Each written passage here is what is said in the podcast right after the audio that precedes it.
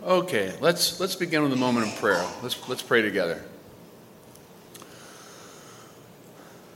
Our Lord and our God, we thank you for the many mercies that you have bestowed upon us, uh, even this week, as we have enjoyed uh, very good and fun things together. We thank you for the good uh, display of fireworks that we enjoyed last night. Uh, we thank you for all the fun time we've had out on the lake. Uh, we thank you that, at least so far, uh, we have enjoyed peace and even safety, and uh, no one has been injured. We thank you for the fellowship and friendship that we've had with one another. We thank you for the fellowship that belongs uniquely to the body of Christ as we have Christ in common. Uh, we thank you for the work that you called our churches to, and we pray this morning that you would continue to refresh and encourage our hearts that we might be faithful in your sight, and that together we might glorify and enjoy you. Bless us now, we pray, as we reflect on your word. In Christ's name, amen. All right, so from Colossians 4, uh, that's not Colossians 4, that's 2 Timothy. I can't tell the two apart.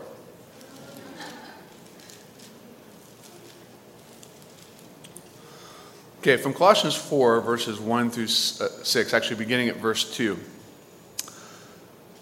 Continue steadfastly in prayer, being watchful in it with thanksgiving. At the same time, pray also for us that God may open to us a door for the word to declare the mystery of Christ, on account of which I am imprisoned, that I may make it clear which is how I ought to speak. Walk in wisdom toward outsiders, making the best use of the time. Let your speech always be gracious, seasoned with salt, so that you may know how you ought to answer each person. As far as the word of God. Okay, and so if at the end of this I have not addressed the question that was lingering from uh, yesterday afternoon, there's my buddy um, let me know and we'll come back there. This mosquito must die before this lecture is complete. All right. Uh, so today is, is sort of the practical application of a lot of the things that we have been uh, discussing. It's the nuts and bolts uh, part of it in uh, a lot of respects. And uh, just to kind of summarize what we've done uh, so far, the first day focused largely on biblical theological themes related to not just the gospel but the Great Commission. And uh, I tried to make the point uh, that the Great Commission begins in the earliest pages of the Bible, just as do the gospel itself. So, as much as we think about the whole Bible being Christ centered and gospel centered, which is right, uh, we also ought to think of the whole Bible as being Great Commission oriented in the sense that the whole Bible unfolds God's plan uh, to redeem a people for himself that will become the kingdom of God the bride of Christ, and that will glorify and enjoy him forever. So, from the creation mandate in Genesis 1 to the Great Commission and everything in between with Abraham and Israel and then the coming of the Messiah, the Bible is really held together by redemptive glue. And the redemptive glue is bound up in the person and work of Christ, but his mission to the nations, right? Uh, last night, uh, someone was reminding me just you know, the beauty of that language there in Matthew 9 that we don't pray to the Lord of the harvest, but we pray to the Lord regarding his harvest. Okay? Uh, so then, uh, yesterday, doesn't yesterday feel like 100 years ago? Right? Um, so, yesterday, uh, we looked at some historical stuff and simply tried to make the point that at the heart of what it means to be not only reformed and Calvinistic, but frankly, Orthodox Presbyterians uh, is to have a commitment to the idea of the gospel and evangelism. I think I'm about to take a TV timeout. My lovely assistant, Vanna Quick, will help me.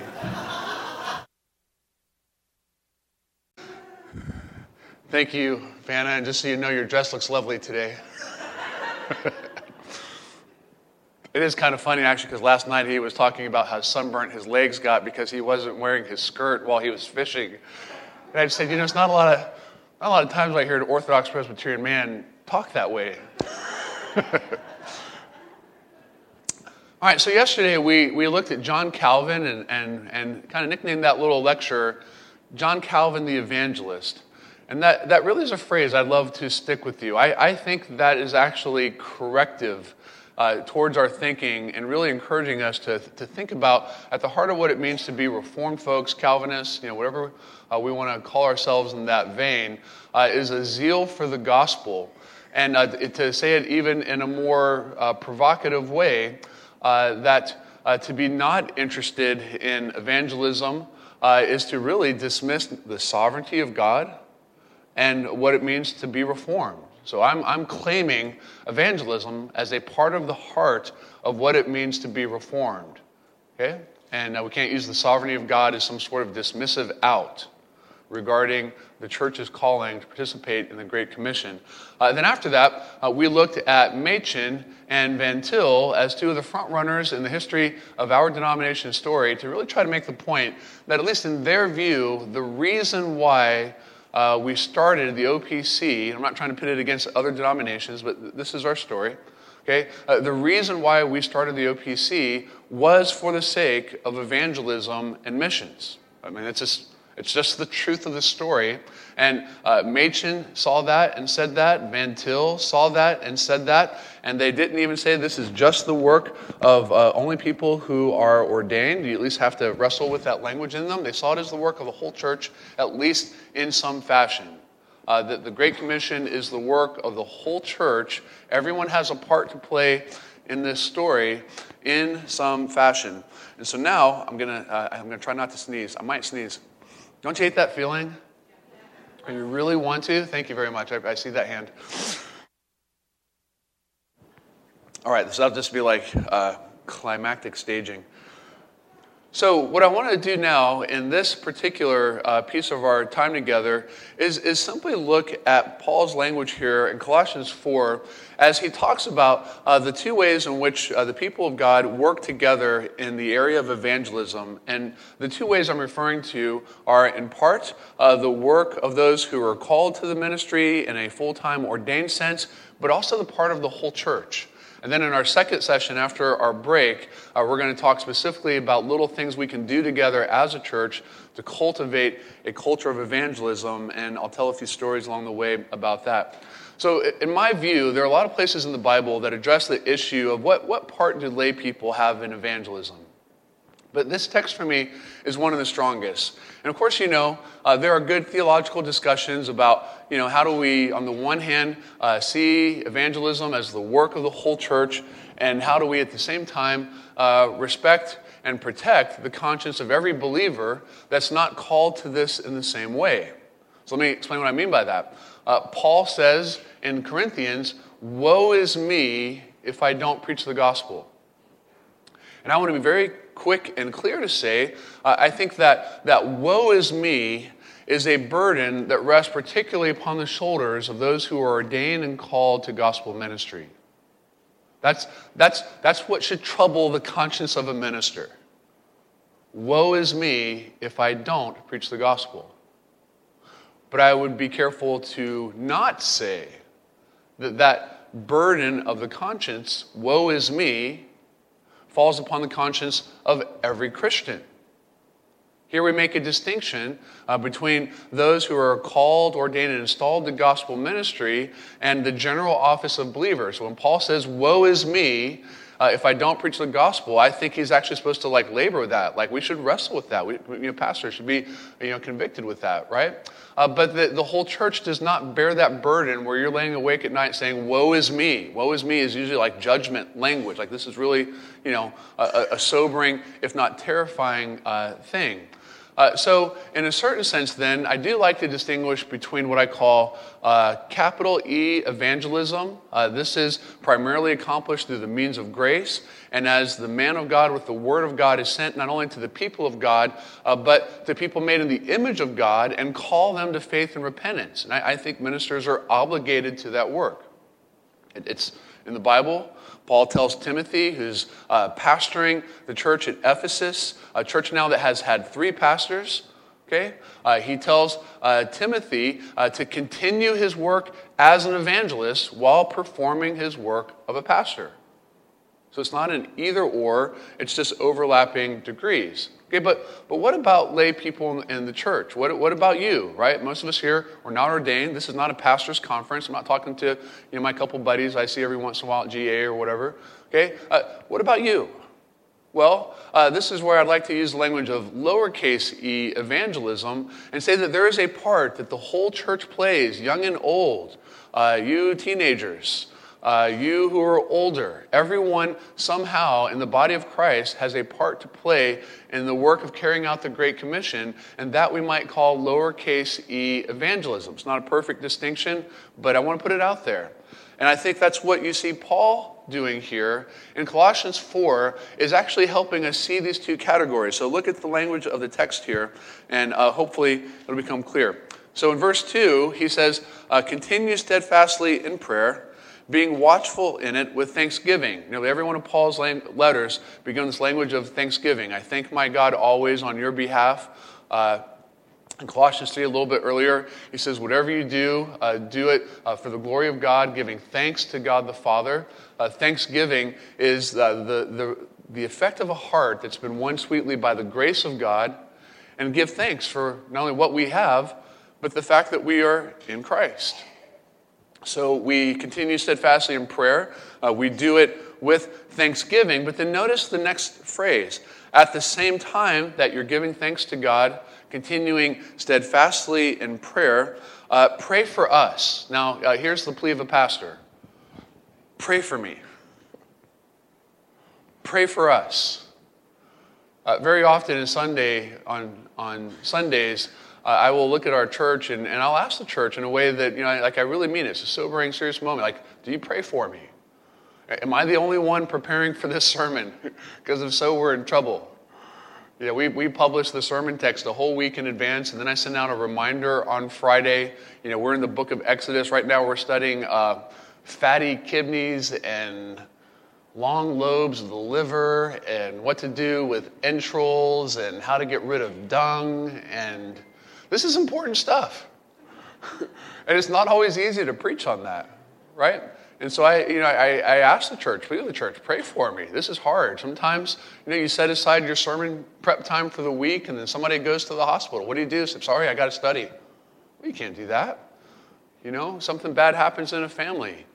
Uh, when, when you thought you're going to be translating, you can't tell them you're going to call them back the next day. You, you got to go. So sometimes Sunday comes like the old black preacher, right? Friday is here, but Sunday is a coming. Sometimes Sunday is just a coming, and Friday disappears. So uh, not only should we pray for our pastors as they perform their regular ministry in the church, Paul's request here is actually for the way in which we ought to pray for our pastors as they labor even outside the church. So I'll read it again. At the same time, pray also for us that God may open to us a door for the word to declare the mystery of Christ, on account of which I am in prison, that I may make it clear, which is how I ought to speak. So, what is he doing here? But I believe drawing the church as a whole into the work of carrying forward the gospel by saying to the church, pray for us. Pray that God will open up doors for us to speak the gospel, right? I think this is a great way to pray for your pastors. When I uh, get to do these talks around, we get towards the end, and people begin to ask the questions okay, what do we do now? All right, so we're getting to that point. What do we do now? Well, I'm telling you, this is where we start. We start by praying. If you'd like to see your church more and more engaged the work of the Great Commission. Maybe you feel like you're doing a great job at it. Maybe you feel like you're doing a terrible job at it. If you'd like to see your church reach people around your community, if you'd like to see the gospel become uh, more greatly known in, in your area, right? Uh, people on your soccer team, your basketball team, whatever the things are that you do, where do you start? You start with prayer. You pray not only uh, for those who are called to carry the ministry of the word, uh, you pray together as a church that God would give us opportunities uh, to do the things described here in this text. So Paul says not only pray for us that God might have opportunities, pray for us that we might use those opportunities to speak clearly and boldly. I, I think those things are challenging, right? Uh, at times, uh, we are so, somebody admitted this to me uh, uh, two weeks ago in California, that they wonder if one of the things that hinder them from doing evangelism is there's so much intellectual content trafficking upstairs that at times it gets really difficult just to speak clear English. Ah, I appreciate that, right? Uh, you study all this stuff, and then you look at a person and don't know what to say. That, could be a possibility, okay?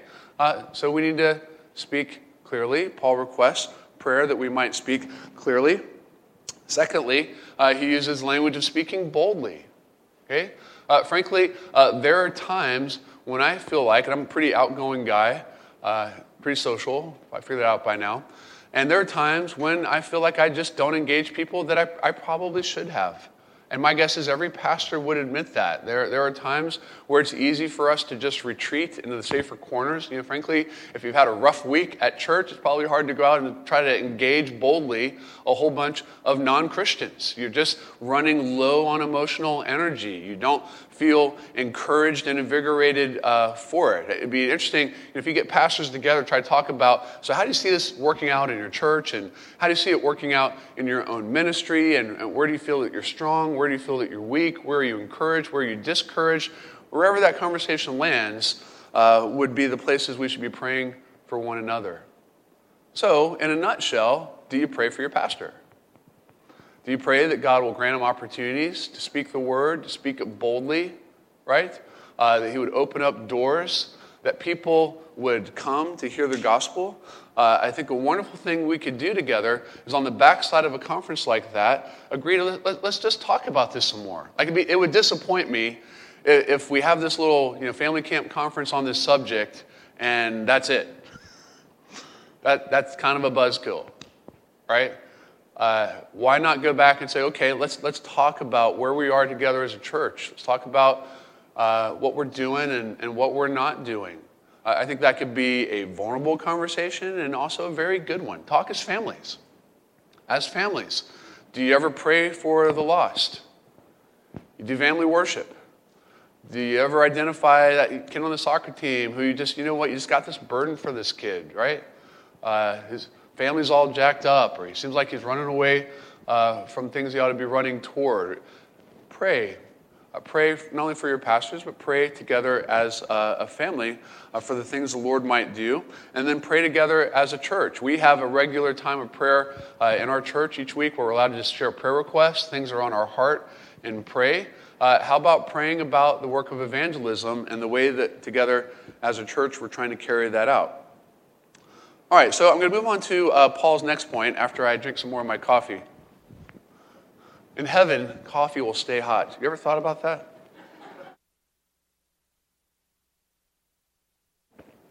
When I was a kid, my grandmother, this really, uh, really feisty, ornery redneck woman from Alabama. She's Irish and you know, she's about this tall and she ruled the world. And when we would travel, I remember if her coffee was cold, Grandma was not okay.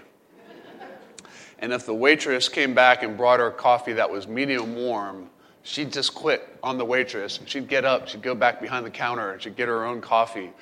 So here comes this you know, tiny little lady who's walking around, and you know, big guys like me back. What are you going to do? so I get it from her.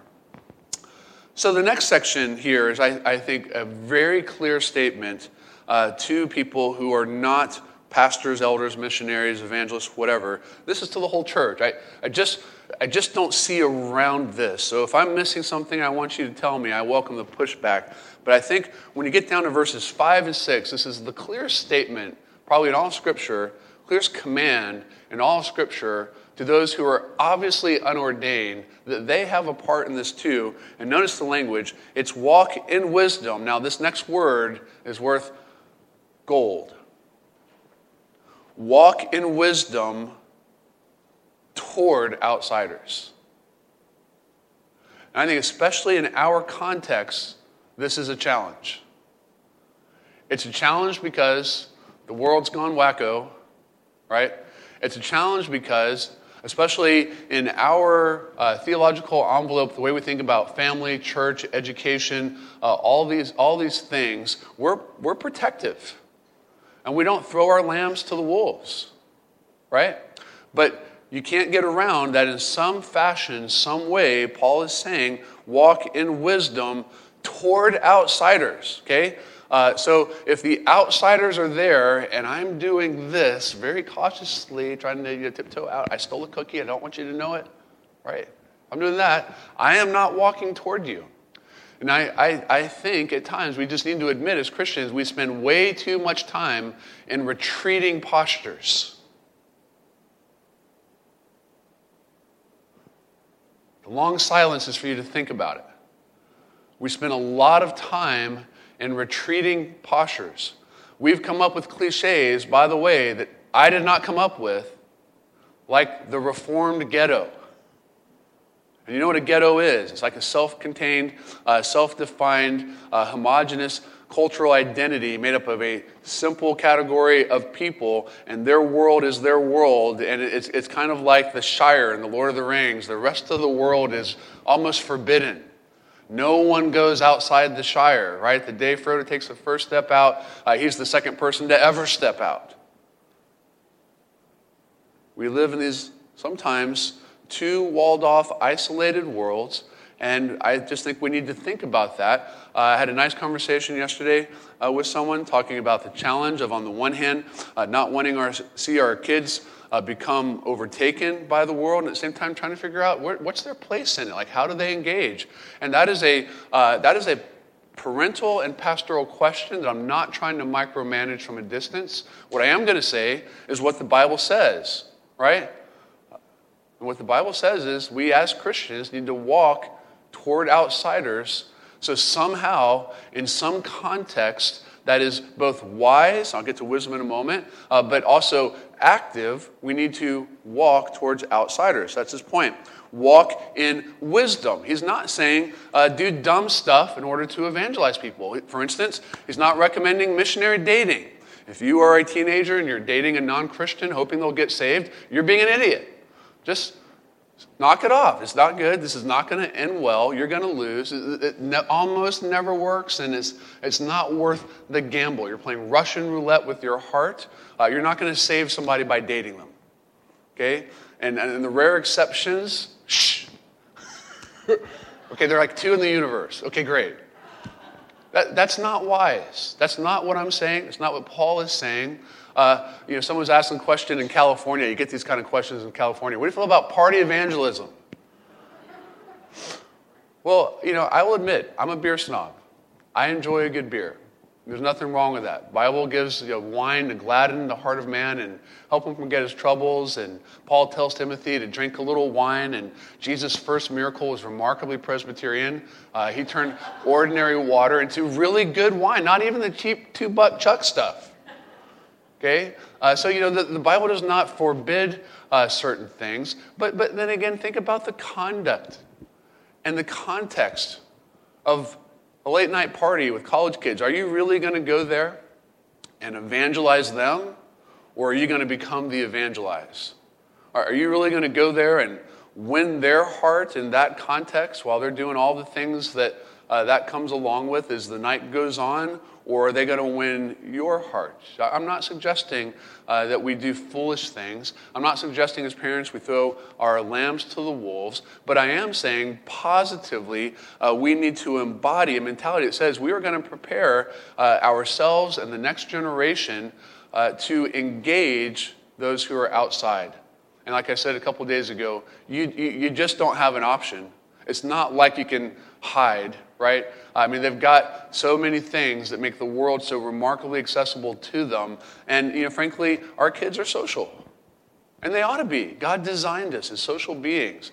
And in the context of social relationships, uh, that's where we're able to engage people uh, most effectively. I'm going to come back to that in a little bit. Uh, notice how he also says, making the best use of the time. Okay? Uh, so we have time with people. Uh, we don't always have a ton of time with people. Uh, one of the things I suggest people do, this is kind of a fun exercise. You could do a Sunday school class on this. Uh, you could do it in a variety of classes. You could do it uh, as a family together, just something fun on the way home from family camp when you're trapped in a car for 14 hours. Um, you could talk about, uh, well, let me say like this. I personally try to think of like telling the story of how I became a Christian. Number one, in a way that gets the focus off me and onto Christ. And then I try to have three different lengths of that presentation. So, in other words, I have the, uh, I have the, I have the very short approach for someone who I meet ever so briefly uh, you know, in a line at a store. And somehow, if I get in a conversation, there, there actually can be time uh, to do things like that. I'll tell a cute story of my son doing that here in a moment. Um, then I think of like the person on a plane trip. They're kind of trapped Even if they want to get out, they can't. It's illegal and they'll die. Right? Uh, then maybe you have, you know, your, your next door neighbor, you know, or a family member. You know, someone who sees the way you live your life and they see you, you know, before you've had a chance to make everything up. They, you know, you have that kind of long, uh, that longer uh, distance approach. And in my mind, it's helpful uh, to have a short, clear, concise version of this is how I became a Christian, what it means to be one, talk about Jesus. Uh, a longer version, you're on a plane and you get to tell the long story, uh, like I did here. And, you know, frankly, I'm just learning over time to be good neighbors. And, you know, the gospel isn't something you just condense into a package, it's a lifestyle you live before people who are watching. Because people are watching. They, they, they know you go to church. They see you come out in those funny clothes. They see you come back, right? They know what's going on. Uh, you can do all kinds of neat things in short uh, little spaces of time. Uh, sometimes uh, our, our, kids are uh, the best evangelists. Let me go ahead and begin to set up and address the thing that we were talking about yesterday. Uh, sometimes uh, our kids are, are the best evangelists. I want to illustrate that in just a couple of ways that will take me a few minutes. Uh, one, uh, my son is nicknamed in our church Carl the Evangelist. It's fantastic. You've seen Carl, right? If I've got the microphone, he wants it next. You know, if I get loud, he, he's willing to get almost as loud, if not a little bit louder. Great kid, love him to pieces. There are days when he drives me absolutely nuts, and I wonder if I'm going to let him live till tomorrow. And his mom says I have to, so all right, fine. So Carl invites people to church all the time, and they come. We go to the pool, and you know the first three sentences out of his mouth could be, "Hi, my name is Carl. What's your name? Do you guys believe in God?" Or where do you go? Where are you going to church tomorrow if it's Saturday? I'm not kidding. I mean, it's so easy for me. Like he's he's he's my wingman. he just, I mean, just, there's no guile, and I, I, actually I love that about kids. I wonder why it is. Parents, learn from your kids. Uh, our kids are so much more transparent than we are. They just are who they are. You know, when they when they stink, they stink, and they don't worry about it a whole lot. They just stink, right? Uh, when they're grumpy, they're just grumpy, and you just kind of have to deal with it. Uh, they're, they're, they're, they're just not as precocious as we are, they're not as socially hindered as we are. They, they say what they're thinking, and they get away with murder. So, my, my son and my mom were having one of those days where uh, I was gone. Uh, my wife was just trying to juggle kids, like juggling cats, and it wasn't going overly well. So my mom, who lives with us, uh, took Carl to Walmart just to get him out of the house, to keep him alive. And so they're down at Walmart and they're, they're in line. Carl can't have a whole lot of sugar. He's, he's like pre diabetic. And if you've seen the movie Gremlins, if he gets a lot of sugar, you know what happens next. So they're in Walmart. He's asking for a soda. My mom says no. They get to the line at the, at the front and they're behind this older lady. And Carl looks at this picture of Jesus on a magazine cover and he yells out, That's gross! And the lady turns and looks back at him and, realizes he's looking at the picture and she's almost a little offended the way my mom describes it. It's like, Well, what's, what's gross about that? That's, that's a picture of Jesus. And he says, Yeah, I know, but that's disgusting. And she's like, What's disgusting about it? It's like, Well, everyone knows Jesus didn't have blonde hair and blue eyes and a short haircut like that. That's not what he would look like at all. And he goes, goes on to describe what a Middle Eastern man in the first century would look like. And this woman's just standing back, sort of in shell shock, like, Am I really hearing this from this, you know, this little kid?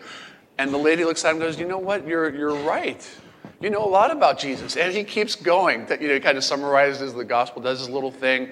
And the lady's just like looking at my mom, and uh, you're a fine young man, pats his head, and Carl, brilliant. I mean, he, fantastic salesman. One of you should try to hire him. Looks immediately at my mom and says, Gran, can I have a soda now? and she says, No, Carl, you know I was told you can't have a soda. Uh, so the answer is no. And the lady said, Well, can I buy him one? And my mom said, That's very sweet, but I'm getting ready to take him to lunch. I might let him have one then. Well, can I buy him lunch? What? the lady hands my mom $20 to take Carl to lunch. And this is the crescendo, and I'll stop with this. Carl looks at my mom and catches her totally off guard. Hey, Gran, can you give me one of dad's cards so I can invite this lady to church?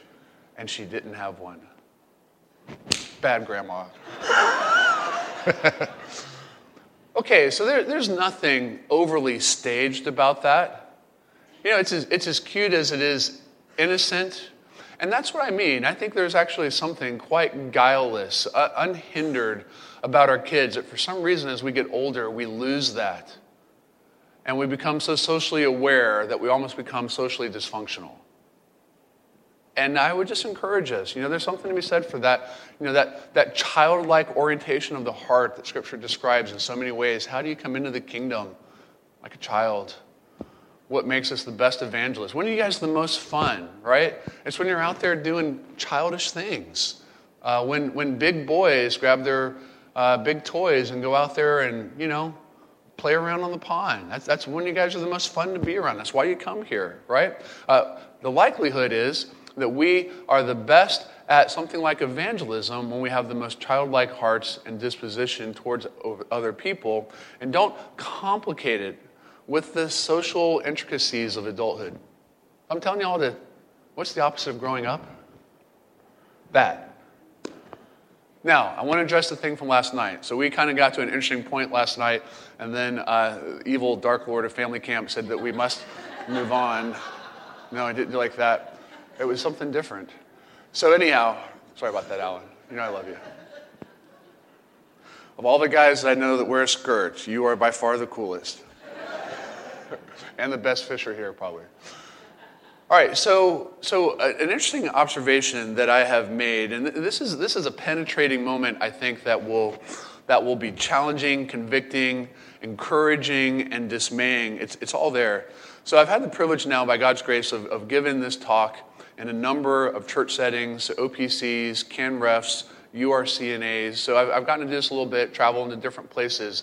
And it's interesting that in several contexts, uh, I've heard a rather chilling admission from a dad or a pastor. And the admission is this uh, We've lost uh, some of our young men to the church down the road. And as I first heard that a time or two, what I thought they were going to say is they've lost them to immorality. Right? Or they've just kind of been seduced by secular thinking at college, something along those lines. Okay? And there, there's occasional really sad stories, right? But that's actually not what they were referring to. Uh, go, they went on to say that no, actually, uh, we've actually lost some of our good, godly young men to the church down the street that's doing evangelism because we're not. Now, that should punch you in the nose. It's a knife in the heart. Uh, uh, but I've heard this story now a lot of times. I think some of us, you know, even if I say it, this is exposing a nerve. But I'd like to suggest uh, that there's something here that we need to really like explore and think through. I told you I have an interest in kind of the millennial mindset. One of the things I'm really impressed by is that okay so i'm 46 so somebody half my age is in the millennial range. If you're you know 30 down to teenage whatever you're kind of in that uh, range. And what i'm impressed by it's intriguing to me is that for as much as i'd like to think of myself as outward aggressive whatever uh, i'm actually finding a lot of kids particularly young men half my age young ladies too but i'm thinking of, of young men uh, as well uh, who are even more bold and aggressive than i am and I've tried to figure out why. I'm going to throw out something uh, that I, I, it's my suggestion, and then when we get to Q&A, you're going to interact with me and help me see it better. But here's my observation. If you are in your 20s right now, you are socially conditioned by everything media driven the world, music, movies, TV shows, social groups, everything that whatever you are, be really out there. If you're lesbian, be really out there about it. Uh, we were at the beach uh, not long ago, and there were a couple ladies just, just, just making out on the beach. It was absolutely, it really was disgusting. But what was kind of clear about it to me, at least my perception, is it almost looked like a show. Like, like we're trying to make a statement, a way of just kind of flipping off everyone around and saying, just so you know, we're, we're lesbian we're here. We want to make you think about it. Uh, there is this part of the part of the postmodern, and that graduates to millennial mindset. It's extremely edgy, and you cannot make someone uh, hide who they are. Uh, the mentality, rather, is to really be out there, right? Uh, everybody's coming, coming out of the closet on everything, no matter what they are, and they're saying it boldly. They're putting it on t shirts, they're forming identity groups, and, and they are on the charge. In other words, uh, paganism has a great commission of its own, and it is full fledged out there. But by contrast, what I'm encouraged by is that when I look at like a, lot of teenagers and college kids that are Christians, if they're Christian at all, they're actually going to be really Christian because everyone around them is really whatever they are. If they're pagan, they're really pagan. If they're lesbian, whatever, they're really out there with that. And I actually see a lot of young Christians recognizing that this is just the way the world is working now. Whatever you are, put it on your t shirt, flex your muscles, and say it loud which puts a church like ours and a church culture like ours in an interesting spot. Because if you have godly teenagers young people, college kids, that are interested in saying it loud, want to see their church become multicultural. Uh, they, have grown up in a, in a culturally sheltered environment and are now realizing the world around them is a whole lot bigger. And the nations are right down the street. And the body of Christ in the Bible is multi ethnic and multi generational. And sometimes our churches aren't. And they're not simply content with the question, that's just the way that it's been. The answer. It's, that's not a good answer. Why, why doesn't our church do evangelism? Well, you know, that's not good. Why does why, why do we all look the same? Well, you know, it's just kind of always been that way. We can do better than that. And actually, uh, let me push it one last step further before you kick me out and make me go home. This is why I do this lecture on the last day. So, right now, I would suggest that even if we're talking about you know, the OPC, Reformed churches, even take you know, churches uh, north of the border, wherever that is, um, they're more multicultural now than they probably were 25, 50 years ago. You agree with that, right? Nothing really impressive there. Okay? I, I actually think, very optimistically, that 20 years from now, they're going to be very multicultural. The identity is not going to be tied to simply a cultural, ethnic identity. It's going to be tied to a theological identity made up of multicultural people. So, right now, beloved, is the hub. This is the transition. When my kids are raising their kids in the church, they're not going to be having this conversation. They're going to be past this conversation about whether or not we'll ever become a multi, multicultural church. It, it's going to happen. And the transition is now. And it's a beautiful thing to be a part of. But a part of that transition comes, frankly, and obviously, not just by evangelism between the bed sheets. That's how you maintain one culture, perhaps. But it's going to be by evangelism. It's going to be by going out there and getting to know the nations in our backyard, winning them to Christ, winning them into the church. And some of the best people for that are actually people here who are half my age and have not gone to seminary. There are kids. They're you. I'm looking at you kids. You're, gonna, you're better at this than I am. You're more fun than I am. You have more energy than I do. You don't have to drink four cups of coffee a day to be around people, right? You only need two. Janiyah needs three. Love you, Janiyah. Okay? Uh, so, where I think we're postured then is to really, like, I'm going to say generational things here. If, if you've been a part of a generational mindset that has just not really had an eye to the lost, if you feel that, I would encourage you, like, confess that. And not just to the Lord. Talk to your kids about it. Say, yeah, you know what? Uh, we, we, maybe we haven't focused on all the things we need to, and we can acknowledge that, and we can, we can strive to do better. How can I help you do better? And at the same time, I think our young people are like postured, ready. They're like dry sponge waiting for water, like ready to be taught how to engage the world around us. And as a dad, as a pastor, I'm excited about the opportunity to do that. I think Machen and Van Til were only right in their day, I think we should share the excitement today and say, this is a great opportunity. What a wonderful time to be a Reformed Christian right now when the world's turning upside down and people are literally between homicidal and suicidal, and we have the truth and we have the gospel embodied in family and church life. I'll talk about that more in the next session, uh, but it, it's on. And, and the idea of not engaging is not an option. Okay? Uh, you're either walking toward the world or you're running from the world. Why would you run when Jesus is one? Why would you run when Jesus is one? So, for you who are younger, I would say this, just, just in case, as I used that illustration a little while ago, I struck a nerve with anyone, let me just say something encouraging. The church is like a boat. Yesterday, I took my daughter out on a canoe. And you know, these knuckleheads on jet skis and you know, boats whatever come you know, flying across, and we'd have to put which way do you point a boat if you want to go through waves? You point right into it. That's, that's so fantastic for this discussion, right? Number one, uh, the world is coming at the church. You can turn, you can try to take it on sideways, you can put it behind you, see if you can outrun it. These are not really good options. They're also, by the way, unbiblical. Or you can point your nose right into it. So, as a church, we're just going to engage. We're just going to resolve ourselves to point the boat into the waves, into the storm, and we're going to engage. We're going to raise up a generation. We're going to engage. Uh, the other thing I want to say, though, is that for those who actually have a strong zeal for evangelism, I think I'm striking a connection with some of you. They're actually saying, you know what, we want to do this. Maybe some young folks are thinking, yeah, you know what, I am a little frustrated. We could be doing more. Why are we, why are we the turtle in the race? Right? Well, first of all, that's, that's actually not always a bad thing. Okay? Because uh, if you want to turn a boat, a big ship with people on it, you turn it slowly or you throw people off the side of a boat. You don't turn a canoe quickly unless you just really want a great story about that time you went into the lake, right? And one, one this last little vignette on this, I keep saying one last thing and remembering more things I want to tell you.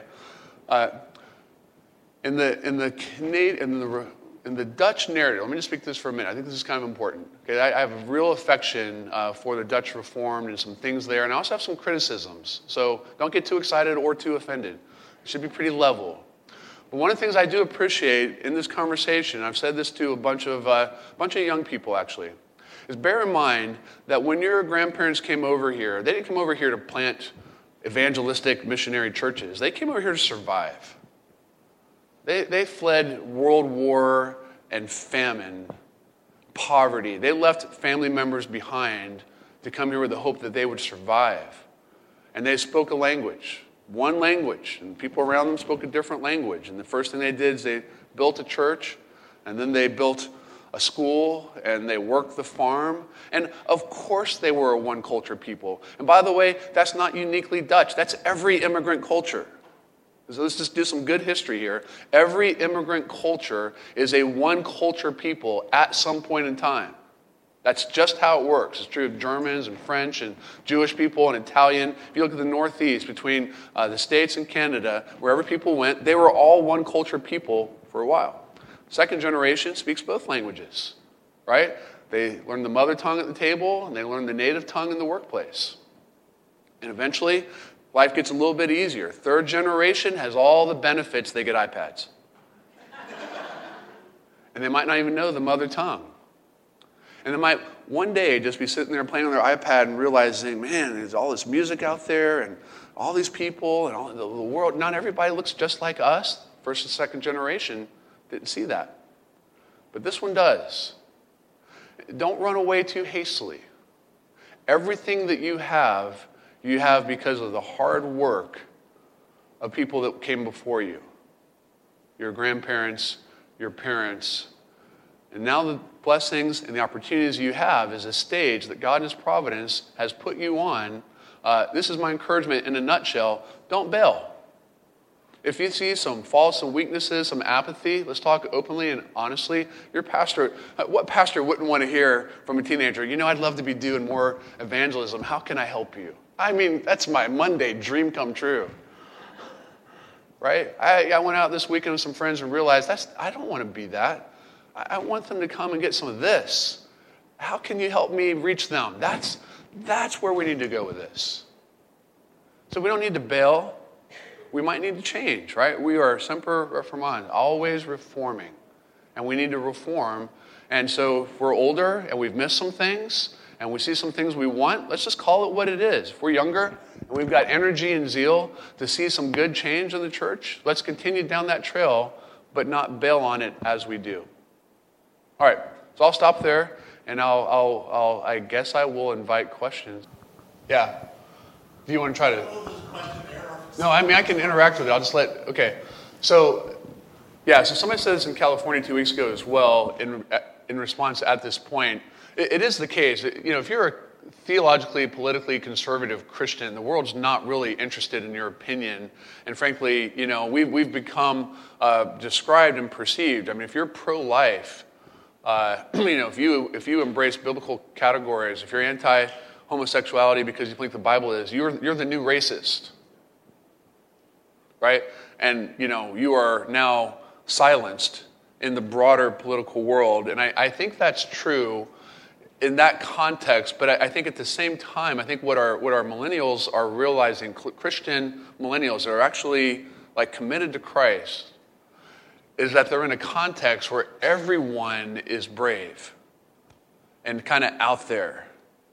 At least in my, my view, there's, there's just a, a very strident, in your face about it uh, mentality, and that as Christians, uh, we have no reason why we shouldn't be. And we should engage that. But to your point, it may come with suffering. I'm not saying everybody wants to hear our opinion, but I'm saying it's the general ethos of the culture now that whatever you are to be out there. But for Christians, uh, you know, you're right. It may, it may be greeted with a manner of a rejection. Uh, and that's why I think it's so important to remember the identity thing, because the badge of the cross is the cross, right? As Christians in this world, Jesus said, What? If the world's hated me, it's going to invite you over for dinner and, and, and ask you to share your opinions? No. If the world hated me, it's going to hate you too. And the disciple is not greater than his master. Paul to Timothy. All those who desire to live godly in Christ Jesus will what? Suffer per- persecution. I, it's on. And this is why I think it's, it's just so important now. And I'm speaking as much as a dad. I mean, I, I really feel like I'm bipolar up here. Uh, I shouldn't admit that, but neither should I. And that, you know, sometimes I speak as a dad, sometimes I speak as a pastor. Those lines aren't clearly drawn. I, you know, it would not surprise me for our kids to experience persecution like we've never contemplated. So, how are you going to prepare them for that? I mean, should they all move to some remote spot in you know, Western Virginia where there's you know, no people for a thousand miles and you know, should we just kind of repeat the Y2K thing or whatever? I, I don't think that's the answer. I don't think it's a biblical alternative. Uh, there's a book, somebody else brought up a book uh, titled, um, oh, I'm forgetting it. It's a guy suggesting that we should go back to a monastic lifestyle as people of faith. Uh, that's the one. Yeah, the Benedict option. This is what, you know, we should maybe go back to something kind of monastic, just, you know, enter back into sort of retreatist thing and this Christian enclaves or whatever. Can't get that out of the Bible. I, think what, we're, what we have to do is equip and go and just say, it's on. And we're going to have to be willing to suffer for Christ's sake because the world may not give you an option to either be quiet uh, or to be non evangelistic. And, and I'm, I'm really encouraged. Like in California, there was a young man there who just, he became my shadow. And I mean, every conversation I was having at lunch, he would ask if he could come and, and sit. He became my shadow. And you could almost see, like, you know, like, this, the Lord was really working in his heart. And you could, I think that there's like a, a bravery. It's kind of like a kid learning to shoot a gun. There's, there's some really good stuff going on in the hearts of our kids that they want to learn how to fire that gun.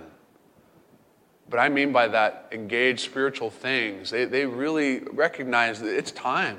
I can't just sit back and watch. It's, it's time to engage the battle. That's why I like the sword maker or soldier thing. I think it's time for us uh, not to simply be training sword makers, but to really view our kids as soldiers in a, in a conflict that, uh, that, that it is on them. It's forced upon them. It's kind of like that line in Lord of the Rings, right? Uh, uh you know, I, we're not going to war. It doesn't matter. The war's come to you. It, it's, it's come to us.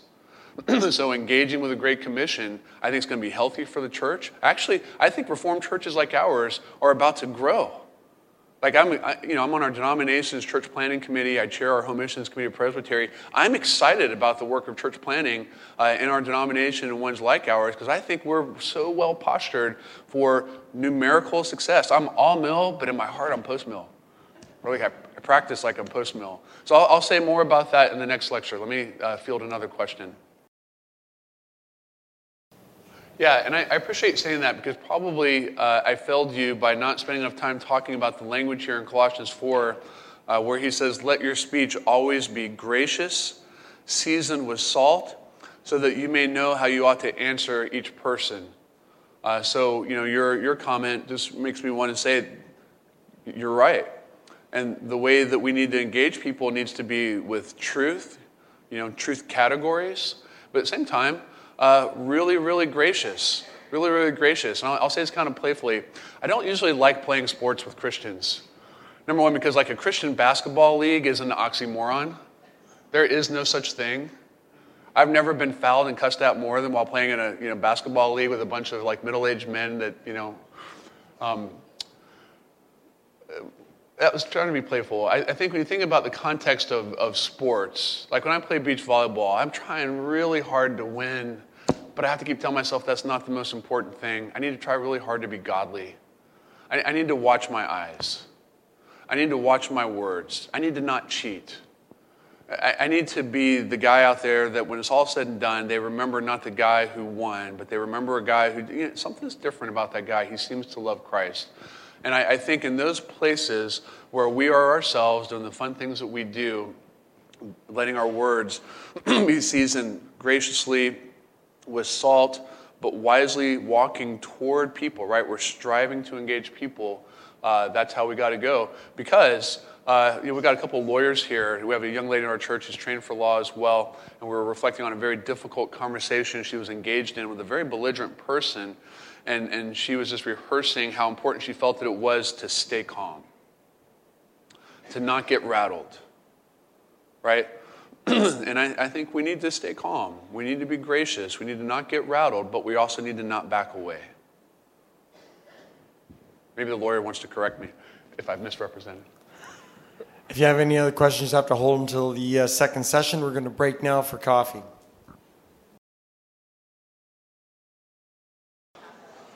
Okay, should we go ahead and fire it back up? Nice. I'm happy to see so many of you are actually still here and even smiling. It must be because we're getting, uh, getting close to lunchtime.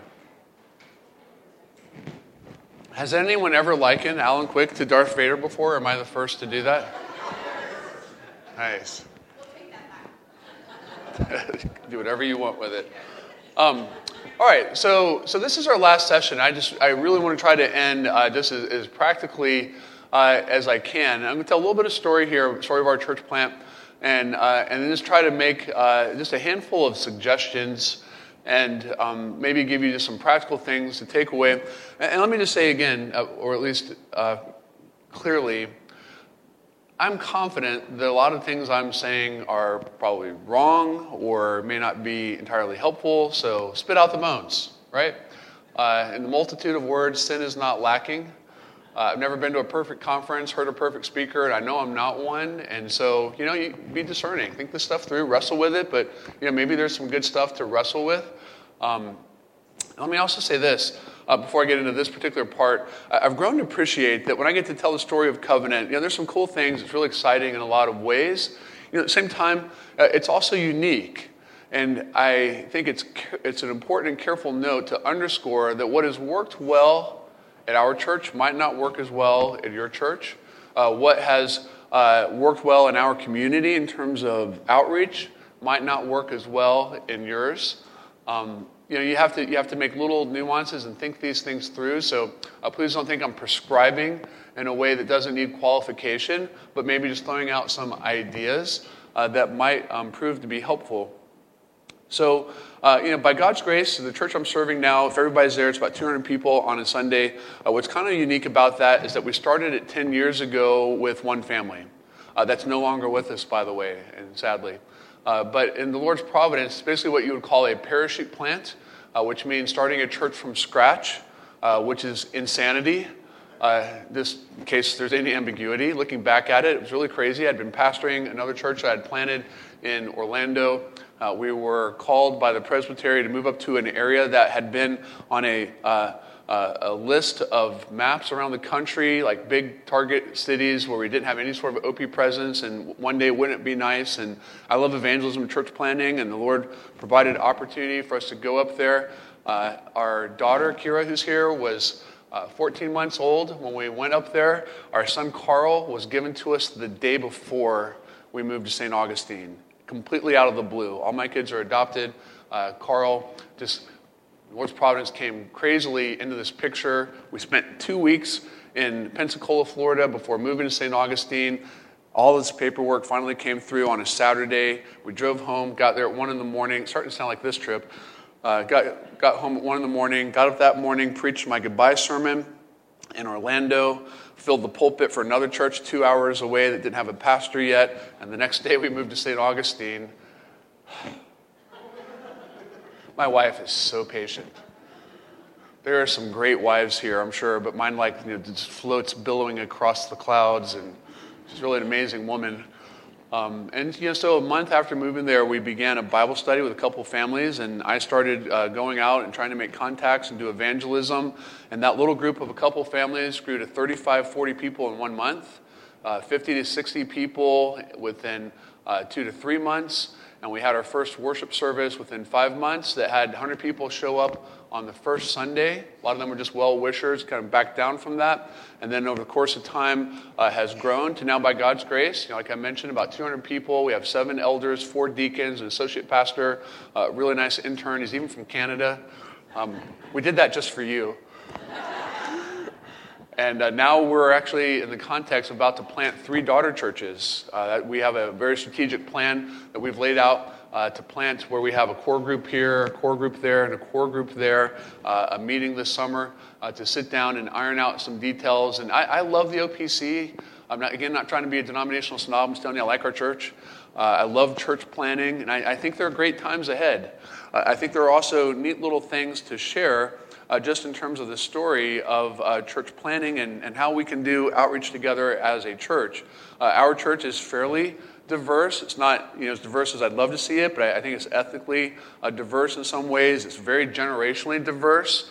Um, I mean, there are babies everywhere. You almost have to watch where you step after service, you know, because if, if you bank hard right, there's probably a kid coming around the corner to meet you. Um, it's, it's just a plain, uh, nothing flashy church. Uh, ordinary means of grace. You know, we have no impressive rock band. I mean, there's nothing. It's just a church. Uh, but there's a real heart for the gospel in the church, and that, that is something I really cherish about it. Now, here's a little cultural nuance. In the South, where I live, uh, I'm in Florida, but Jacksonville, Florida, on a map, is nicknamed the last southern city on the eastern seaboard. So, from where I live, you have to follow this carefully. From where I live in Florida, you go north to get to the south, and you go south to get to the north. Because everyone south of me is from New Jersey, and everyone north of me has a southern accent. It's just really weird, but that's the life I live. So, uh, you know, in, in southern evangelical culture, evangelism is kind of like the 11th commandment, and it, it's just kind of built into the hard uh, wire of people's thinking. Uh, so, in other words, uh, if I'm talking now about cultivating a culture of evangelism, which is what, what I'm doing, I, I want to make it clear that in some ways it was kind of easy for me uh, because, frankly, you know, broad evangelicals, Baptists in the South, every, everybody, evangelism is just part of, you know, sanctification in a, in a pretty normal way. So, if you would tell people in our church when we were starting this thing that, you know, we're not going to do evangelism, you cannot do it without me. Uh, or if you said, you know, reform folks don't, don't evangelize, they would, if they thought of themselves as reformed, they would say, well, of course we do. So it's been pretty easy in some ways to cultivate a culture of evangelism. Uh, and I'd like to say that I did all this fantastic work myself, and you know I've got a cape and I fly around like that. And as I go, people just come to Christ and show up at church on Sunday. But it hasn't worked like that. It's been like farming. Spend a lot of time working, you, you sow a lot of seed, and some things sprout, a lot of things don't. Some things come for a while and mature to fruition. Uh, a lot of things haven't. And, you know, frankly, persevering and persevering and persevering have just been fully uh, a requirement. Uh, at the same time, uh, God has given us some wonderful conversion stories. Um, and, and, a couple of neat ones I'll just, I'll just share briefly. We've had a, an active little college ministry uh, to a nearby secular college from which a number, a number, I mean, it's a really fantastic number of kids have come to the Lord. And I've done a handful of weddings. Uh, actually, one the day before I got ready to come here uh, for Flagler students from this college, and now they're married and raising their kids in the arms of the church. And I'm just telling you, they're, they're the core of our church. They are the future of our church in a lot of ways. Uh, it's really been exciting to see. One young man and his wife, they've just graduated seminary, uh, and now he's going to do an internship with Eric Hausler down in Naples and uh, we'll be coming back our way, Lord willing, to plant a church for us. At seven years, this guy's a pagan, sm- pot smoking college kid. His wife uh, is a flaming feminist liberal, and now they are uh, about to become a ministerial pair in the OPC. I love that stuff. That's great. Those are beautiful stories, right? Uh, there was an older Jewish couple coming to our church for a while. Um, they're, they, are kind of disabled now and can't get there. Um, they're, they're really out there. Uh, they're a converted Jewish couple. The husband wears this big Star of David thing. Uh, they believe in aliens. No, I mean it. Like, it's not a joke. They really believe, like, they're somewhere in Ohio where they're hiding aliens. And uh, Area 52, you know, there's movie stuff about this. And they're so fully persuaded. They love to talk about it at church. And when we did our membership interview with them some years ago, we're like, you know, love you guys, but it's, it's kind of freaking some people out that you're always talking about aliens, especially the new people we're already strange enough, but that's just one layer too much. So we asked them to, you know, to just not talk about aliens at church anymore, and they agreed. So my mom's husband passed away, and, and she moves out to live with us, and this couple uh, ends up sitting with her at potluck one Sunday, and they're, they're meeting with one another, and you know, they welcome my mom to the church, not realizing she's my mom. You can see where I'm going to go. And uh, they begin to talk about the church. They love the pastor, the preaching, all that's nice. And did you know what they're keeping secret in Ohio? they tell her the alien story, and then um, they're like, but whatever you do, don't tell the pastor. He's my son. And I get this apologetic call the next day. Please don't kick us out of church. We won't do it again, we promise. All right. Uh, so, you know, don't. That, that's the OPC in a nutshell, right there, right? I mean, it's like we've got this magnet out there. Are you the strangest people in the world? Oh, you belong right here. you will be fine. We, plenty more just like you. All right. But this couple, they go to Walmart and they hand out tracts and they invite people to church. I'm not saying everybody needs to hand out tracts. I've told them a lot of times, I don't even like the tracts they hand out. I, I don't like those tracts. I give them another one. They go back to their own. They, people do what they want to do. But the point is, you know, there's a, there's a childlike, you know, they just love Jesus and they're out there doing it. I think there's a good bit of that in the church that we need to try to cultivate, uh, where we think of ourselves as really strong in terms of our internal identity, Lord's Day, family, catechism, all that good stuff. Uh, but we also have a strong identity that says, okay, and when we disperse, we are the dispersed. We are on mission, and this is what we're going to do, and we do it in the nooks and crannies of life. Uh, I would encourage you to think along this line that wherever you are the most comfortable is where you are the most likely to be effective at evangelism. Even if evangelism simply means for you inviting people to church, which is, which is great. I mean, listen, there are people in our church who just have no shyness at all. They will just engage someone. So, do you believe in the Lord Jesus Christ? I mean, they'll just jump right into it with anybody. There are other people who'd break a sweat just at the thought of that right? But uh, they might do something else. I'm just going to go down that trail. Uh, I love to exercise, play sports. I'm a jock of all trades, master of none. I have rug burn on my leg uh, last, because last night a teenager made me dive for a ping pong ball. Where is that kid? It's you. Yes, thank you very much.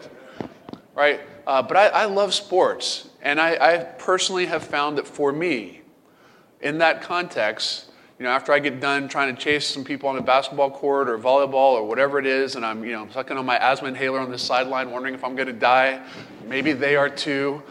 That's, that's my context. It's really easy for me. I, I let my hair down pretty much only when I go surfing. And strangely enough, out there in the water with my hair down, this might surprise you, but I don't look like an Orthodox Presbyterian pastor. but I get to talk to people all the time. And you know that you know that, stuff is just being playful. But you see the point. Where you calm down and unwind, you're probably around other people who have calmed down and are unwinding. And, and that's where our soul opens up a little bit. That's where other people's souls open up a little bit. So what I'm trying to suggest is, you know, if you're into soccer, that's, that's your mission field. Okay, if you're into beach volleyball, that's your mission field. If you're into golf, repent. It's a horrible sport. It makes absolutely no sense at all. It is the caricature of a sport. It's not even good for the environment. All right, I'll stop. I'll, I'll just stop there. But I'm not pulling the punch, I'm just stopping. All right, so where you're comfortable, where you're able to build relationships with people, uh, that's, that's where you need to be. Uh, you know, Billy Graham just passed away, and with him went an error.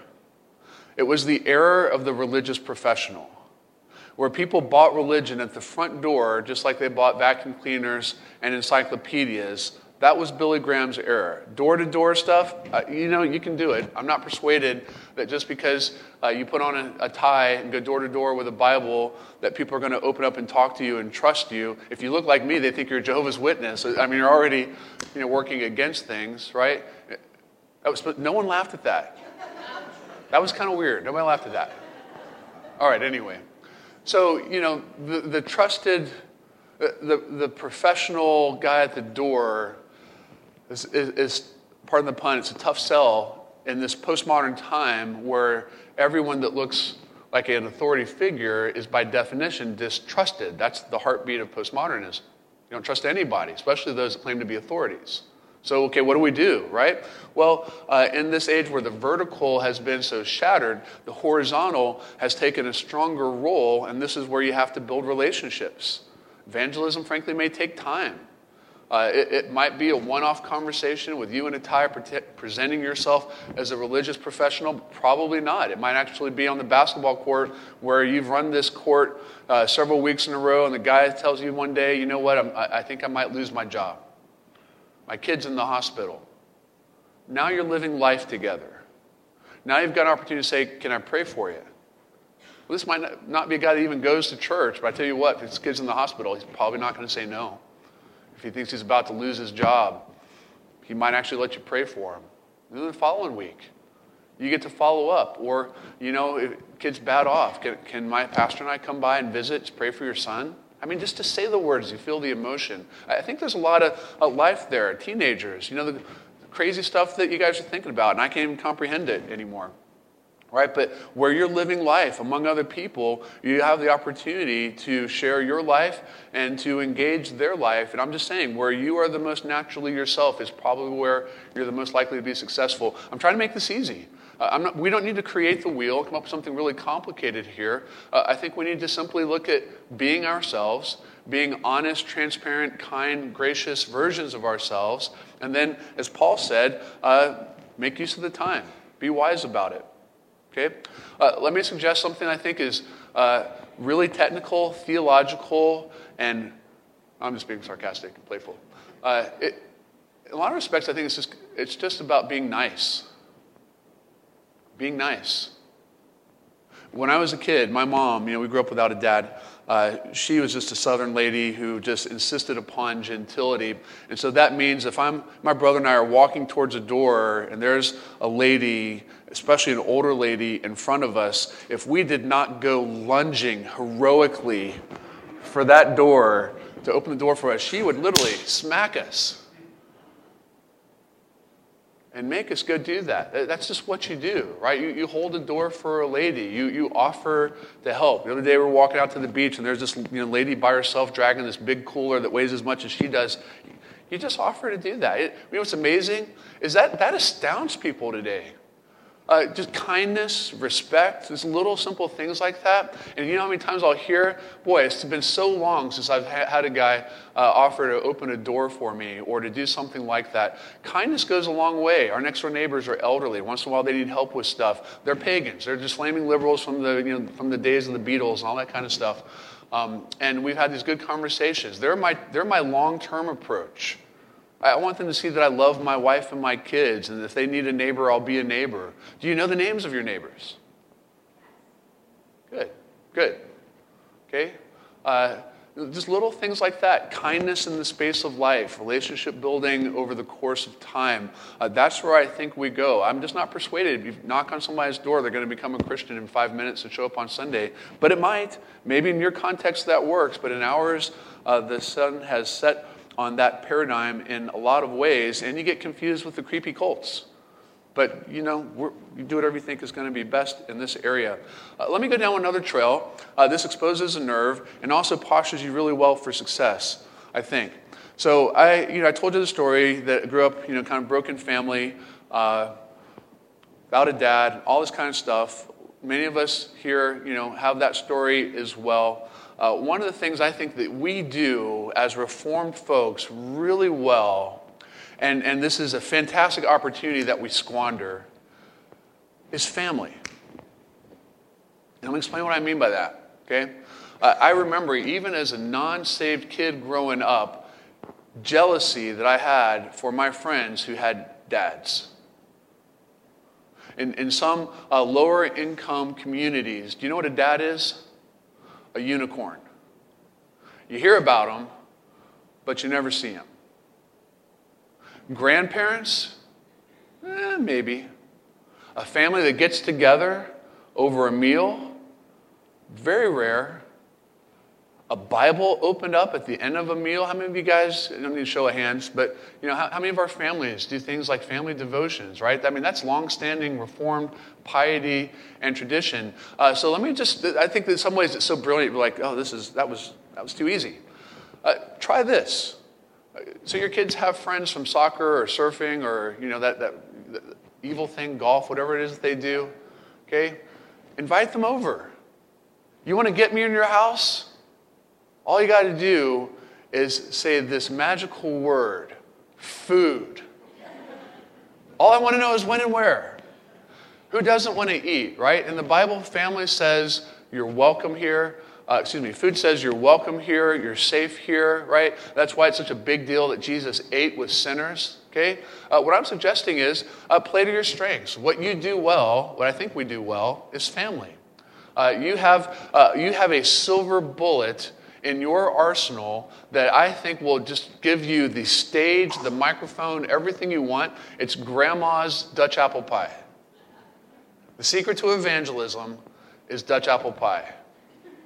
Because if you're a young teenage guy like me with you know no dad, right, uh, doing all kinds of dumb stuff on the street, tired of eating stuff out of boxes, a home cooked meal you see a couple times a year. I'm not kidding. My mom worked 70 hours a week. We ate out of boxes.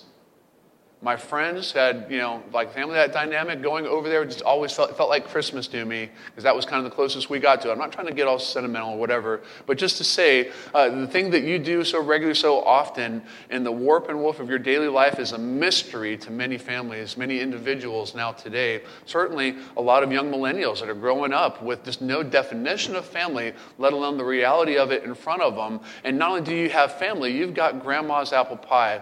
And on Sunday, what do you do? Uh, I'm going to push, you know, I, I, I, definitely push here on this subject, but I don't mind. Uh, in some traditions, uh, and this is certainly true of Dutch Reform, but don't be offended, just think about it. You know, your Sunday afternoons are always with whom? Family.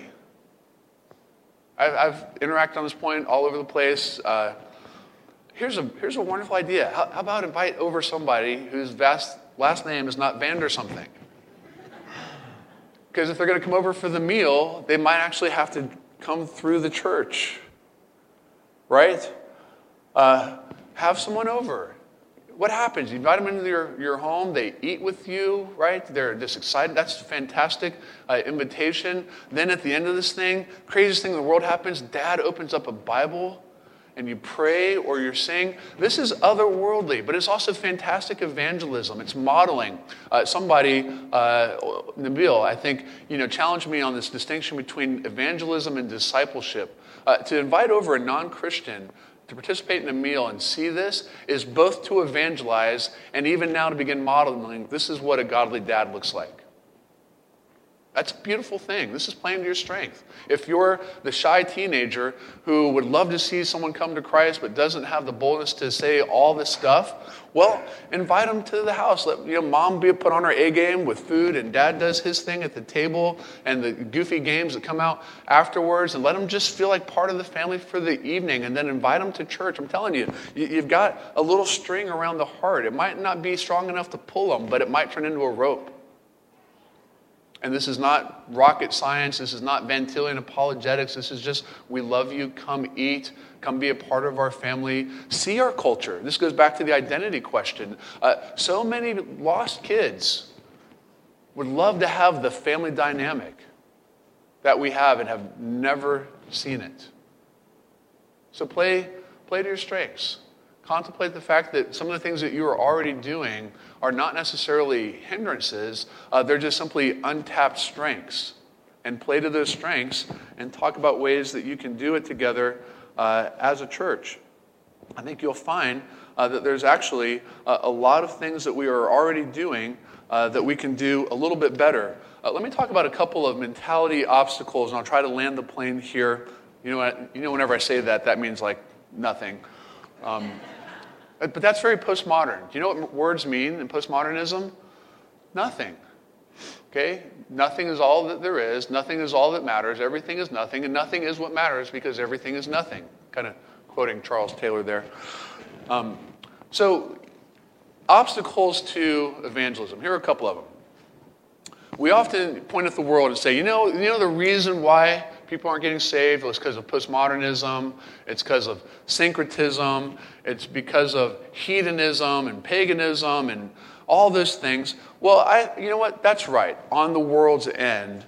But I, I think we should be willing to acknowledge maybe there are a couple things on our end that could be uh, creating some hindrances as well, uh, like isolationism, quietism, and indifferentism. Okay? Isolationism, we'll build our own little world and do our very best to keep the world out. Okay? Uh, quietism, you know what? It'll be easier for us if we just don't make us think about things and open our mouth. Indifferentism, I just don't care if they go to hell. Now, in my heart, at times, all three of those attitudes exist. There are times when, frankly, it just feels safer, better, especially the dad side of me, to go the route of isolationism. Uh, frankly, there are times where, socially speaking, uh, to be quiet is less costly than saying something. And there are times, frankly, when I just don't care nearly enough. I'm just trying to be honest with you, so hopefully it's easy for you to be honest with me. But we should repent of those things. You know, we should strive for different attitudes and not just blame it all the time on the world that some of the things we want to see in the church aren't happening. Uh, some of it is on the world, and some of it, frankly, may be on us. We need to talk about that. Uh, the other thing uh, is in this, in this context, uh, I'm going to quote for a couple of things. I've said some really nice stuff about the Dutch Reformed, right? I need a couple of head nods, so I know I'm okay. I'm going to push on a couple now, okay? So I did my PhD in Holland. Uh, I, enjoyed very much learning the mother tongue and fantastic meals over there and think of it as my Tweede house, my second home. Uh, there were a few things over there that, as relates to this subject, uh, concern me. And one of them, I think, in some ways, at times, can grow into our churches. And I'll just, I'll just say it, and you can, you know, push back or interact with me. But there's a little proverb over there that goes like this. It relates to our theme. It's a proverb in English. We are the true church. The doors are open. Let them come. Now, it's interesting, and I've, I've talked to this, you know, I mean, I did preaching, so I was in the practical theology department, and I talked to the guys over, and they own this. Like, this is a problem. They're trying, you know, they, they've tried too hard to come around this corner, and at least where I studied, they're probably making some bad choices now. But there was a time when that was sort of the approach uh, to evangelism and church planting. We are the true church, we, us, like, we're it. And everyone else is you know, verboten, Buitenlanders, foreigners, outside, right? We're the true church. The doors are open. We're not trying to lock anybody out. They're free to come. Let them come. The problem is, that's not what the Bible says. We are to walk toward outsiders. The Great Commission says, go. Okay? Uh, so that, that sort of isolationism, if that's in our mentality at all, right? We're the true church. Uh, let me point something out to you. The world doesn't give a flip. Al Mohler recently said very well the problem uh, is that you know, the generational change now is like this. Uh, 40 years ago, 50 years ago, think 80s. Is that 40 years ago yet? It's close. But the best music came out of the 80s, and some of the worst haircuts. But in the 80s, and you know that ballpark, you know when some of our denominational realignments took place, right? Uh, people were, were, really looking hard for faithful churches. You could kind of hang out a shingle. We're a faithful church. People would say, "Oh, you are okay. We'll be there Sunday." Al Mohler, great point. Gone are the days where people are, generally speaking, uh, looking for faithful churches. They're still around. But broad evangelicalism has lost its definition of a faithful church. They think it means youth group and loud music and programs. Faithful church is no longer ordinary means of grace, good theology. It's all this other fluff. Okay? So now the burden upon us is to get faithful messages before an audience that aren't necessarily even interested in them, both the churched and the unchurched. So we need to think very creatively about how to get the good stuff that makes us the true church on the inside, on the outside. The doors are open, but nobody's walking in them. We have to walk out them and engage the world around us, or you're just going to watch that empty door remain open. Okay? Uh, there's another quote from a gentleman called uh, van Prinsterer, if I'm saying his name right. Uh, he was a political figure, kind of like uh, Abraham Kuyper, also a reform thinker, uh, who said, Our strength is in our isolation. Okay, now I see some smiles, but I also think we got to admit there are times, you know, when that isolationist mentality uh, m- might be there and that we view it as our strength. And, and I kind of understand that, and I also want to just push on that a little bit and say, uh, I don't know quite how you get the Great Commission into that, but if you say so, I'm listening. Uh, Abraham Kuyper, now to give a kind of positive puff for our good Dutch friends. Uh, Abraham, not Abraham Kuyper, R.B. Kuiper. I can't tell the two apart. That was supposed to be funny too. Clearly, I'm running out of steam here. Kuiper said, Godly living is no substitute for the gospel.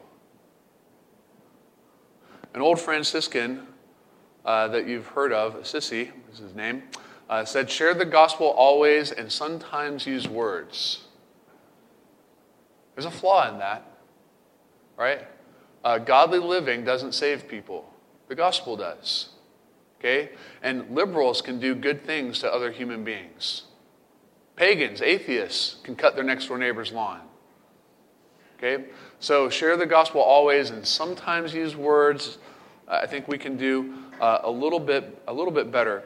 Uh, where I want to um, where I want to end is to say just just a thing or two. Number one, uh, the Reformed faith, in my view, poses the highest goal of evangelism. It's not simply the saving of souls; it's the glory of God because evangelism is a means of gathering together those who will glorify and enjoy God forever.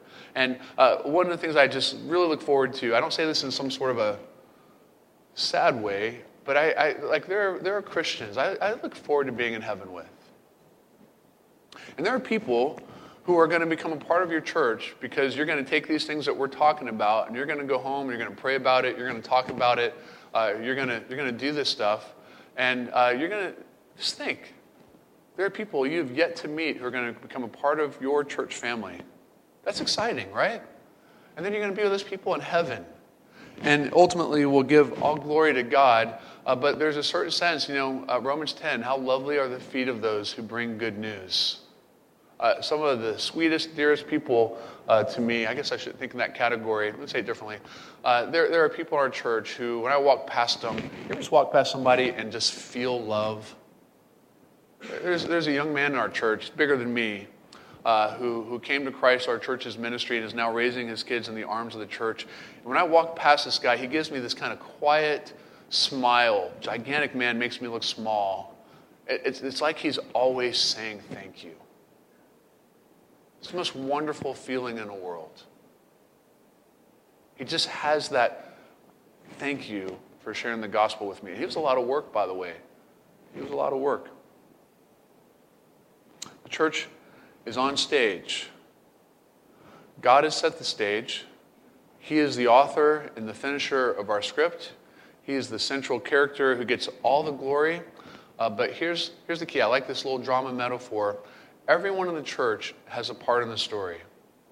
Some may have more prominent roles. Maybe some will be called. Maybe some of you listening to me now, some of you may feel, you know what? Hey, I, am just going to serve Christ with my life. I, I, this is what I want to do. Some of us have, uh, we all should feel that way.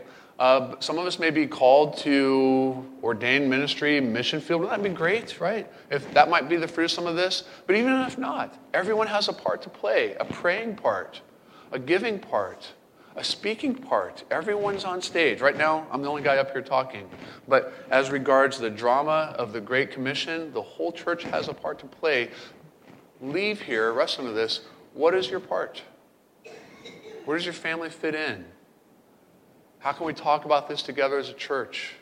Church leaders here. I feel like there's a mosquito that doesn't want me to finish a sentence without being distracted. Uh, how can you, church leaders, create space for this conversation to go on in your own congregation and setting uh, so that we can learn together what it means to participate in the drama of God's redemption, His plan to save His people and His harvest by our hands, feet, and words. That's how he says he's going to do this. Our great joy and delight is being a part of that. And it's one of the most wonderful and exciting things that we have before us. It's the work of the church. I think our church paradigms and our sister denominations as well, uh, we've got wonderful tools in the shed. We've got some fantastic swords over the fireplace. Some of them have not seen battle for too long. So let's not just be sword makers, let's be soldiers because the battle belongs to the Lord. All right, I'm going to stop there, uh, but don't get too excited. We're going to do question and answer for a few minutes before we wrap up for lunch. But I actually did stop there. Yes, ma'am. How do I, how do I work that out? Yeah, that's a tricky one. Um, let me at least answer or begin answering with an honest admission. So I, I think my kids have learned most of their first cuss words from people I play volleyball with. And there are a few of my volleyball playing friends who don't like me because, in a certain context or two, a few ladies in particular, I can remember my daughter sitting beside, and they just, I mean, they were way past dropping the F bomb. They were having a conversation no young lady needs to hear. It was horrible. And, you know, I asserted myself with a little bit of daddy bear and said that's not appropriate and forever have been sort of i, I just i feel the edge even even still this has been several years ago you know, so there, there are lines that you have to draw. I think this is a wisdom question. Uh, wisdom to me is, is applying the truth of God's word in a variety of different practical contexts. So there's not a John 3:16 for your question. It's a wisdom issue, right? How do you is this the right battle to pick? Is this the right time to pick it? You know, which is more important, that he stops saying the F bomb or that I get to talk to him about Jesus. I'm not even trying to answer the question. It could be both and, but it could also be an either or, depending on the given nuances. And I, I think it's hard. I think what I would say, though, is what I love about what you're doing is you're building relational capital with these kids. And I, my impression is a lot of kids that are like that, they stand down pretty quickly, especially to a mom. Like my mom was a neighborhood mom. We weren't a Christian family, but you couldn't tell your mama jokes about my mom to other kids. Like the, everyone feared my mom, but because they loved her. She was like you. She was the one that drove us to the beach, and you know when she had time, she would she would do uh, things like that. And anyway, I think you're building relational capital uh, that may not, may not only posture you to speak into their life, but also your kids. Right? So there's a carpe diem, you know, kind of seize in the moment uh, timeliness to what you say and when you say, say it. The flip side, too, is not only trying to reach them, but you also want to protect your kids and their purity and things like that. This is a tough one. And I'll, I'll say something. I'm, you know, you, you may have a different view, but my take in general is the approach of informed introduction. One of the great ways I feel like I constantly fail my son in particular is that he'll hear a word he's not heard from me, from somebody else, and then he'll say it at church. One of my best stories, um, we were standing around after church. I just preached. There were visitors, I think from Canada actually, and we're standing around talking, and uh, some punctuated moment happens in the conversation, and my son says rather loudly, this is several years ago, What the? The pastor's kid. what are you going to do with that one? I mean, I just melted. you know, I just crawled away from the conversation, just utter terror. But you know, he'd never heard that word from me. I'm confident of that. But he heard it from somebody. And it just kind of raises the question like, you know, informed introduction. A lot of the things that our kids learn and talk about, regrettably, uh, they hear from other people for the first time, and therefore there's not a healthy filter around that word or topic. And I think this is a tough one, but at the end of the day, I'm more and more realizing that perhaps what I need to be doing uh, is striving to be the first to introduce some of these things. It's uncomfortable and awkward, and frankly, you know, I feel like I'm being robbed of something because once that topic or vocabulary is out there, now they know, and a little bit of purity and innocence is lost with that. And at the same time, uh, would you rather be the one to have that conversation yourself, or for them to get it off their iPad? Right? Uh, so I think it's tricky. Now let's go back to music for a minute. Music to me is really important. I listen to music a lot. Uh, there's a reason why uh, it kills me. Like you have 15 year olds with Pink Floyd T-shirts on. Like really, man? Really? Because you know Hollywood's run out of steam. The music industry is just hitting repeat. That's why everybody's going back to 80s music. I was just in Southern California. it's all coming back. It's kind of creepy, uh, but I like a lot of this stuff, right? What's interesting to me is when I go back and listen to music from the 80s, the late 80s, early 90s, that was kind of a big influential time period for me. Uh, now, this is an important phrase I'm about to say. Those musicians were my pastors, and those lyrics were my hymns, and those people were my church. So, if part of what we want to do is understand the people around us, frankly, one thing you might consider doing is introducing some of your kids to the songs from the 80s that you liked, and maybe the songs from the 80s you don't want them to hear, and why. Because their friends are probably listening to those songs and may sing them on the way home from the soccer game when you're not there, right? Uh, so this is what I'm saying. Reformed an informed introduction uh, that talks about some of these things in such a way as to take the high ground rather than giving the high ground to the world, that not only I think gives us a pedagogical moment to teach our kids, but also uh, helps to engage. When I evangelize my millennial non Christian friends, I actually try to quote musicians a lot. You know, we used to listen to a lot of Dave Matthews. And he, you know, has this line in one of his songs, let's eat, drink, and be merry, for tomorrow we die. I've heard that somewhere. Well, and that's what he does. Metallica. You know, I was telling uh, Brock this morning, I've got a deviated part of my nose here because in a mosh pit, I broke my nose, and three tequila shots later, set it myself, and it's never gone back to the right place. So if I get the slightest allergy irritation, I get sinus infections. Well, why, why is there all that anger, right, from the other day? It's because there's anger in our hearts, and we take it out in violence. What, gang violence. This is a new phenomenon. There's a reason why we have it now. It's Breakdown of the family, uh, no economic horizon, no Christ, right? Uh, but to use music for me evangelistically uh, helps me talk to people in a language they understand. So we need to learn in some ways how to speak the language of the people we're trying to evangelize without it overtaking us. You ended the presentation with Yes, sir. If I may reflect on a couple of obstacles. The first one is discouragement. As we reach out, we need to understand, in my thinking, that the harvest, He is the Lord of the harvest. Yeah. So keeping score of how well am I doing is really a discouragement from the enemy. Yep. Because we are just laborers and we need to focus on that. The second obstacle is how do you evaluate professional evangelists, local and global missionaries, many missionaries come to the mission board supporting church Yeah. and brag about, I brought so many to the Lord. Yeah. And that is very difficult all around. Yeah. Okay. So let me interact with it at two points. One is to say, I don't think it's helpful to try to measure success numerically. I think we should measure success in terms of faithfulness. I can't save people. I'm just a blockhead. All right, thanks. Nope, no pushback there, Alan. wow.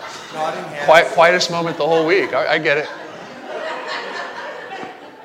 You know, we, we can't save people, and if and if we if we if I measured, listen, if I measured success by counting heads, I would have quit a long time ago, and there'd be a line of guys right behind me doing the same. You just can't you can't. The Bible never quantifies success. It focuses rather on faithfulness, and I think the things that we need to do. It's like parenting. There's no such thing as silver bullet parenting, right? Uh, is it really the case if you just do all the right things, your kids will automatically come out saved? Well, if they come out saved, does that mean you did all the right things? And if they don't, will you ever sleep again? Same thing as a pastor, right? Uh, I think what we're to strive to do is to be faithful to the best of our abilities, good stewards of what we have and the resources the Lord has given us to carry the work of Great Commission, but to entrust the harvest to the Lord. It's His harvest. You can't make things come out of the ground, but you can do uh, the work of sowing and, and watering. That's at least, I think, the Bible's vocabulary. I saw you look. Um, the second thing uh, is to say, in terms of evaluating other, you know, I'm not going to go down that trail. It'd take forever. And frankly, you know, it's interesting. As I get a little older in ministry, one of the things I, I just find by way of a slight contrast to my earlier years, I was more critical when I was younger than I am now. Now, I'm not saying I'm not critical now. I'm still pretty good at being critical, but it's, it's, I'm so aware of my own faults. It, it takes so much energy for me to work on me. I sometimes don't have enough to share for other people's faults, as, as messed up as they may be. But on this subject, I want to say two things, which means four usually. One is, I will quote, I think it was Hudson Taylor who says, I like what I'm doing wrong better than what you're not doing perfectly. That's great. I'll say it again. I like what I'm doing wrong better than what you're not doing perfectly.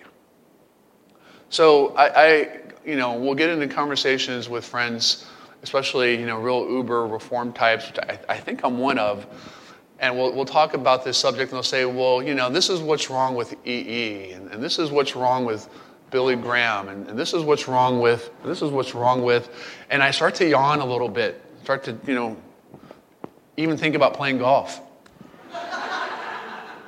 And I, and I find myself wondering, okay, so we've become like expert at pointing out what's, with what's wrong with that paradigm or that paradigm or that paradigm.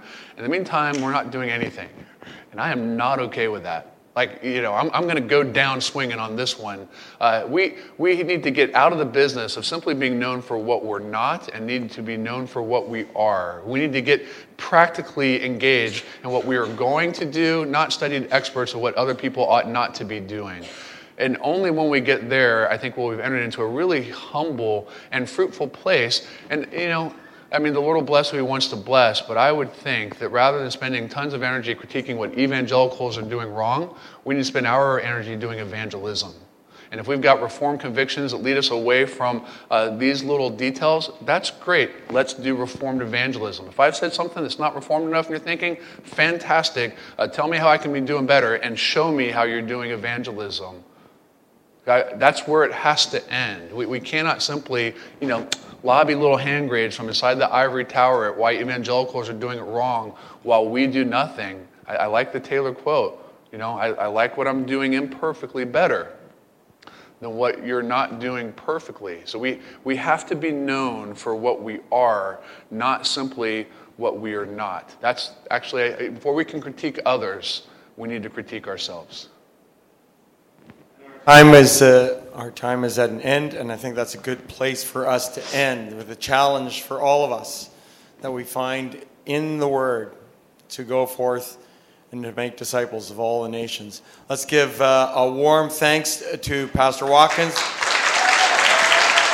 Thank you. Thank you.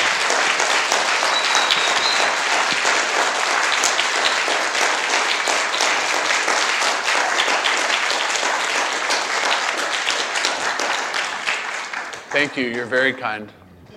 And even though I may have uh, had to cut us short just because there are nursery wor- or childcare workers down there, and the parents can leave if they need to go get their children, that's just fine. Um, but uh, I'm sure, as with most of our speakers, if people would like to send him an email or contact him, maybe get some uh, better understanding of some of the things that he said, pushback.